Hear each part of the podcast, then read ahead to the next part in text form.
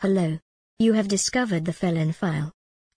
FelonFile.com is a podcast exploration and discussion of law enforcement, history, issues, and incidents in the Appalachian Mountains and elsewhere. Felon File is hosted by Scott Lunsford, retired police detective, sergeant, author and researcher. The Shade of Blue Stories for Felon File today. The Taco Bell Strangler of the 1990s. Background music. Hard Boiled hosted by Purple Planet. Scott. You're online.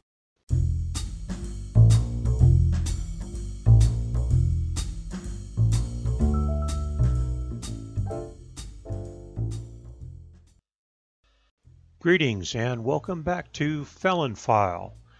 As Victoria said, and again, thank you, Victoria, for starting us out and running the control board for us. We are an exploration of incidents, court cases, crimes, punishment, the strange, the weird, things that I find of interest, and things I hope you, as our listeners, find of interest.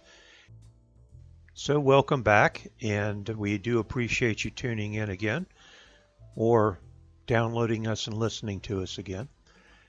If you have any questions about this podcast or any of the podcasts that are in the in the queue that we have going, and we've got over a hundred of them so far. Some of them are better than most. Some of them are more interesting than most. Some of the technical aspects of them are better than most, better than some. Our shade of blue story for today, we're talking about the media really likes name calling.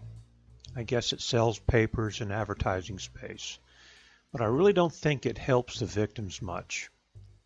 Uh, cute special names can tend to glorify the murderer and their their activities. Uh, that brings us to the topic of 55-year-old Henry Louis Wallace, who the media called the Taco Bell Strangler. Now, he was accused of killing 10 women in the Charlotte, North Carolina area and at least one other victim, female victim, in a different jurisdiction.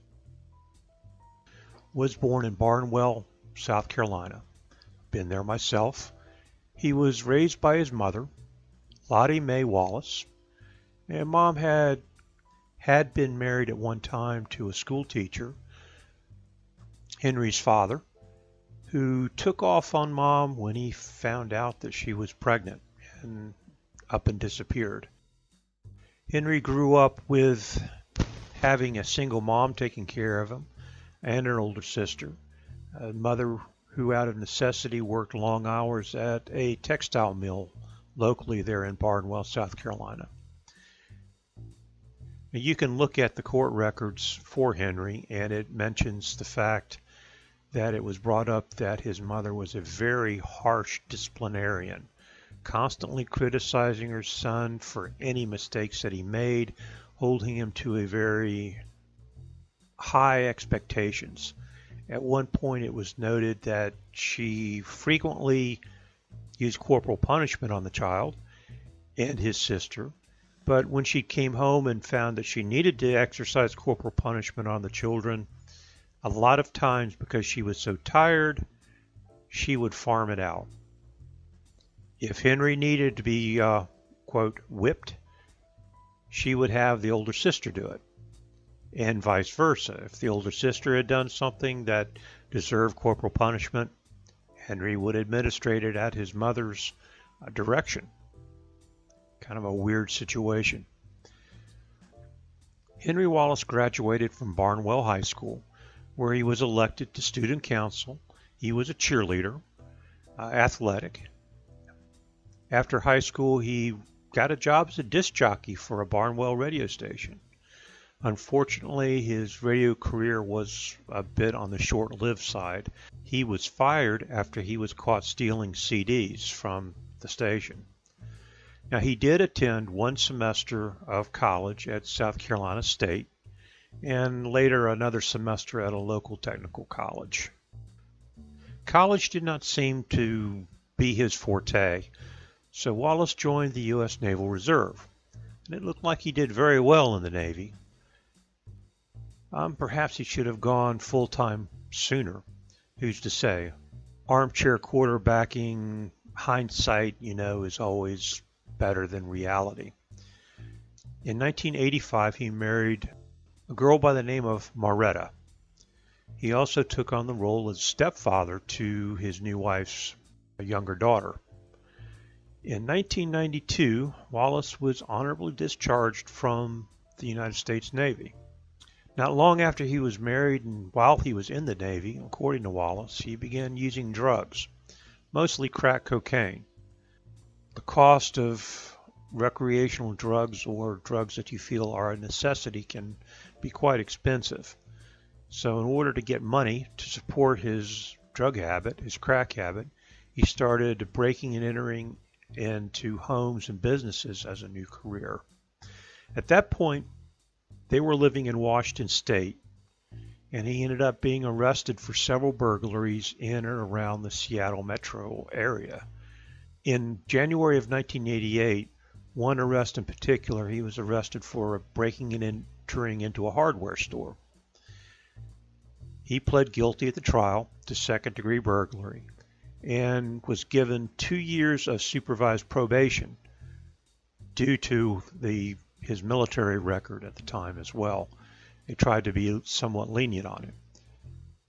According to probation statements at court later, uh, it was stated that he failed to show up many times on his probation for specific appointments he had to keep in order for drug testing and just checking in with his counselor and probation officer.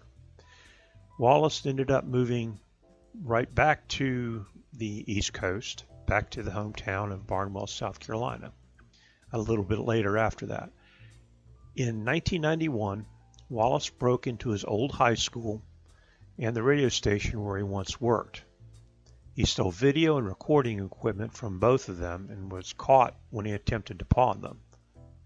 Schools are really not a good place to steal from. They're notorious for keeping serial numbers and good records on equipment, and the bean counters like to keep those uh, documents in case, quote, something happens.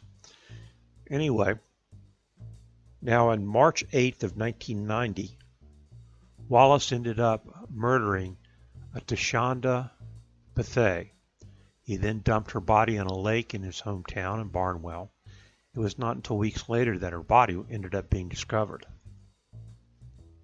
Now Wallace was questioned about her disappearance and the and the recovery of her body. But a positive link or evidence connection could not be made to her and he wasn't charged with her murder. He was also questioned later in connection with the attempted rape of a 16 year old girl, also from Barnwell, South Carolina. And again, he wasn't charged with that. Now, with all the things going on in his life, his marriage was actually falling apart. And that and the fact he ended up being fired from a good job he had at the Sandoz Chemical Company where he worked. Looking for a change and a new start, he ended up moving to Charlotte, North Carolina where he found jobs at several fast food chain restaurants in the East Charlotte area. Now, in May of 1992, he picked up Sharon Nance, a convicted drug dealer and known prostitute. When he refused to pay for services rendered, Nance got very angry with him, which triggered Wallace and he ended up beating her to death. He then left the body by some railroad tracks where it took several days before she was found. The next month, June 1992, he ended up raping and strangled a friend of his current girlfriend, the victim, Caroline Love, doing so at the victim's apartment, disposing of the body in the woods. Wallace, after he had killed her, ended up helping her sister file a missing person report with the police. And it would be almost two years, uh, March 1994, before her body would actually be discovered and identified where he had placed her in the woods. By this time, Wallace was a manager of one of the Charlotte, North Carolina Taco Bell restaurants. In February of 1993, after talking one of his employees into some sort of relationship, Wallace ended up strangling a Shawna Hawk at her home after first having sexual intercourse with her. He later ended up going to her funeral as her boss. Hawk's mother, Dee Sumter, and her godmother, Judy Williams, would later start the organization Mothers of Murdered Offspring, a Charlotte based support group for parents of murdered children. Very fine organization.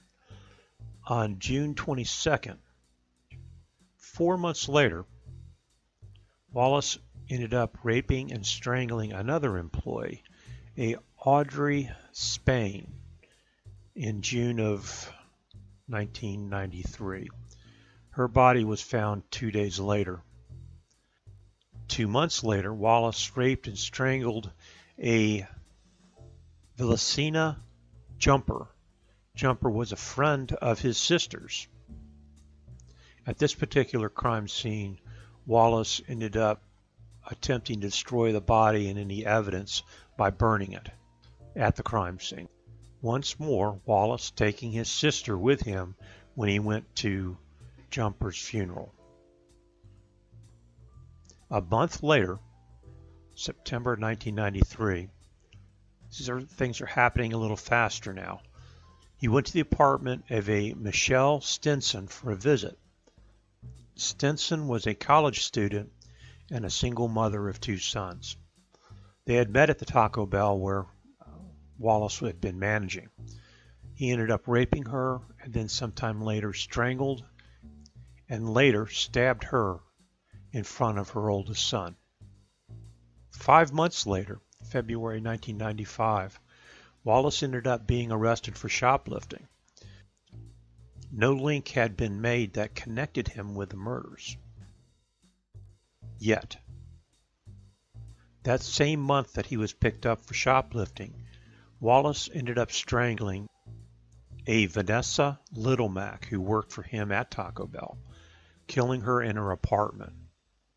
The victim had two daughters by the age of seven and four months. The next month, in March, Wallace ended up robbing and killing a Betty Jean Baucom. She and Wallace's girlfriend at the time worked together. Not learning from his previous arrests, he ended up pawning several of the items that he stole from her apartment, as well as taking her car. Ended up leaving that at a department store parking lot later. Wallace went back to the same apartment complex several days later, knowing that a man named Woods would not be at home, he'd be at work. And he went there with the intention of murdering Woods' girlfriend, Brandy June Henderson. Wallace raped Henderson while she held her baby. He then strangled her, then later strangling her son or attempting to. The young boy did survive his assault by Wallace. Wallace stole several items from the apartment and then left. Now, this is even with increased police patrol in the East Charlotte area after two of the bodies were found at the Lake apartment complex. Even though the extra patrols were put out there and officers were stopping and talking to more people, Wallace was able to get through and ended up robbing and strangling a Debbie, a Deborah Ann Slaughter.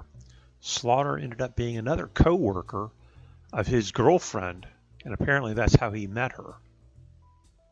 Now, upping his rage, Wallace also stabbed her some 38 times in the stomach and chest.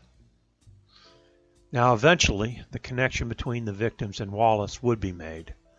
Detectives ended up bringing him in, and after a 12 hour interview and interrogation, he ended up confessing to the murders of 10 women in Charlotte and also confessed to another murder committed before moving to Charlotte. Wallace gave very detailed descriptions of each killing, the details of what the women wore, the locations of the crime scenes, how he raped them, how he robbed them and killed each of the women, and his crack habit. On March 13th, 1994, he was formally charged with nine of the murders. Charlotte Police Chief Dennis Nowicki, who I had the pleasure of meeting at a meeting once, said he had not been aware of a killer linked to multiple crimes until early March of 1994, when three young black women were murdered all within four days of each other. Charlotte Mecklenburg Police Department apologized to its residents of Charlotte for not spotting this link uh, among the murderers sooner. However, they said the murder cases varied enough to throw them off of Wallace's trail somewhat.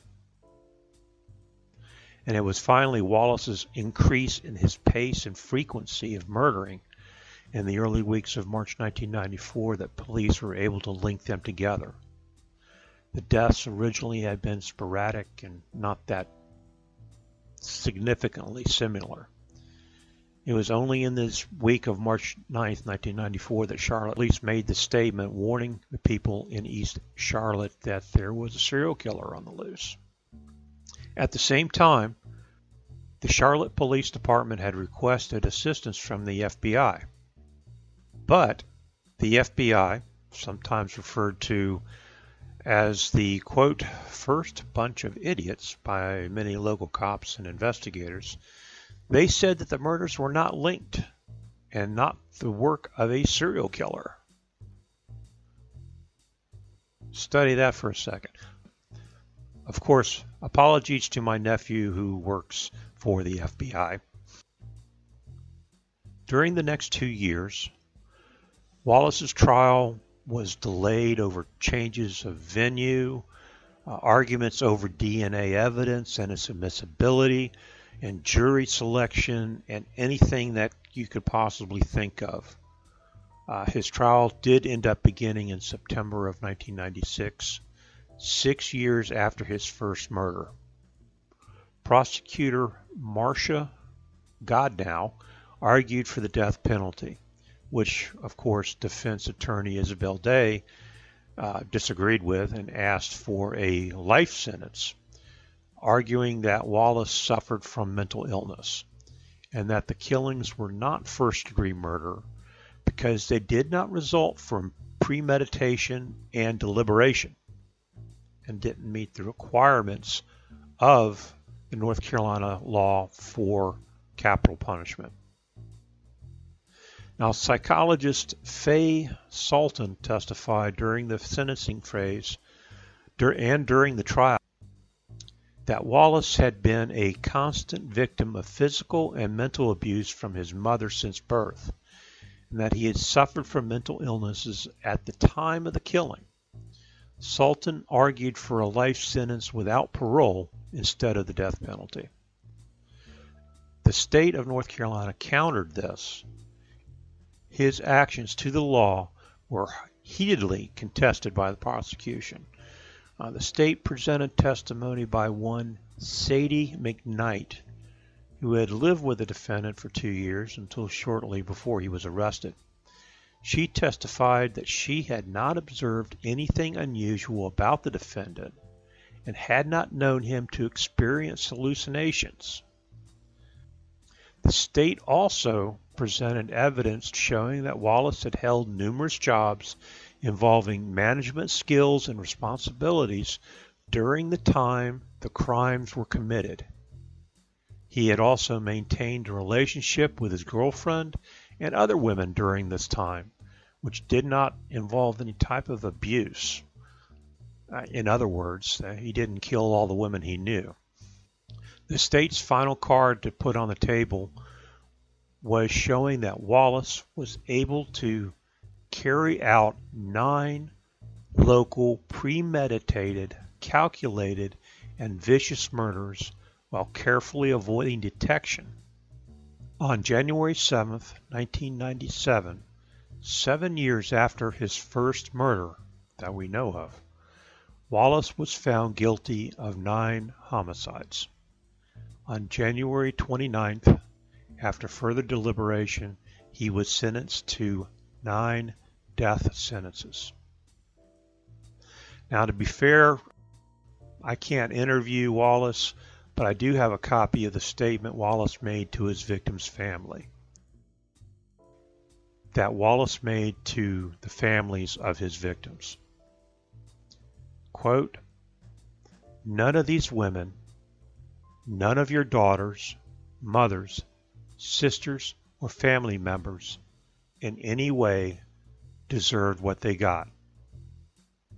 They did nothing to me that warranted their death. Unquote. Now, the news media always wanting a good story. There were several articles run that showed on June 5th, 1998, Wallace ended up marrying the former prison nurse that he had met at Central Prison in a ceremony that occurred next to the execution chamber where he was sentenced to die on a very romantic location. One of his public defenders acted as photographer and witness for the ceremony that was also attended by the warden and the supervisor over the death row section of Central Prison. Wallace has appealed his death sentences, of course, which is his right and which automatically happens in death penalty cases in most states. His attorney stating that his confessions were coerced and his constitutional rights were violated. And they refer, of course, to the 12 hour interview and interrogation that Wallace went through. The North Carolina Supreme Court upheld the death sentences in 2000, 10 years ago.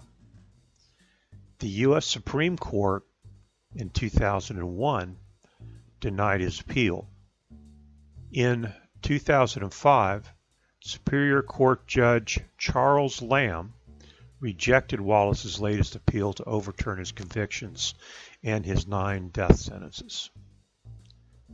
Now, while Wallace is sitting on death row for the convictions of nine charges of, of murder, he is also looking at other charges, not that it makes that much of a difference. He has also been convicted of robbery with a dangerous weapon for receiving 40 years, first degree rape, maximum of life in prison, assault on a child, two years, robbery with a dangerous weapon, uh, the offense date 3 9 of 1994, 40 years. First degree rape, 3 9 of 1994, a life in prison term. Robbery with a dangerous weapon, offense date of 3 8 of 94, 40 years. First degree rape, life in prison. Robbery with a dangerous weapon, February of 1994, 40 years. First degree rape, February of 94, a life in prison. Sexual offense, first degree, life in prison. September of 1993 is the offense date. Another first degree rape, September 93, life in prison. Sexual offense, first degree, 1993, life in prison. Second degree rape, August of 93, life in prison. Robbery with a dangerous weapon, June of 93, 40 years. First degree rape, June of 93, life in prison. Second degree sex offense, February of 93, 40 years. Second degree sexual offense, from also from February of 93, 40 years. A second degree rape from February 93, 40 years. First degree rape from 1992, life in prison. And then nine charges of murder in the first degree with the death penalty. And as of May 2021, Henry L. Wallace, North Carolina Department of Correction offender number 0422350 is still in central prison awaiting his time on death row. While he has been serving time, he's picked up numerous offenses there in prison as well, according to the Department of Corrections. 97 fighting, 2000 unauthorized funds, uh, 2002 fighting again, 2003 assault on a person with a weapon, again in 2003, well, the same offense, weapon possession. Barter and trade in loaning money against the rules, misuse of medicine in 2006, and illegal clothing and linens and sheets in 2010. That's a curious offense. I'm sure there's more to it than than that. It is listed as an infraction violation for him. That's our Shade of Blue story for this Saturday. Now, if you have comments or opposing viewpoints or information you'd like to share, or possibly ideas for research for another podcast in the future, don't hesitate to drop us a line. Uh, email at felonfile at gmail.com. And of course, you can reach us through our websites, as Victoria said, felonfile.com and uh, scottlunsfordauthor.com. We'd like to hear from you. We've been touching base with some with some listeners in Canada that have pointed me into some interesting directions. And we're going to do a little research and see if we can pull some Shade of Blue stories out of out of their suggestions. So please drop us a line. We love to hear from you. In the meantime, in the coming weeks, don't forget, be safe and be secure. If you have the opportunity, don't forget, try to do something nice for somebody. It's really the right thing to do, and if more people did it, the world would be a better place, and we wouldn't have as much of a problem in the world as what we got now, or at least I hope so. We'll come back next Saturday. We'll talk to you all then. Victoria, go ahead and close us out. Bye, y'all. You have been listening to the Felon File podcast with your host Scott Lunsford. For more information on this podcast or Scott's books and writings, go to scottlunsfordauthor.com and felonfile.com. Scott can also be contacted at these web pages. This is Victoria, your producer. Thank you for listening. 2. 1. End. I almost forgot. If you would like to support the Felon File podcast, please go to buymeacoffee.com backslash felonfile. Here you can buy Scott a cup of coffee or help purchase some of the research material and expenses that it takes to do Felon File. That's buymeacoffee.com backslash felonfile. Once more thank you for listening.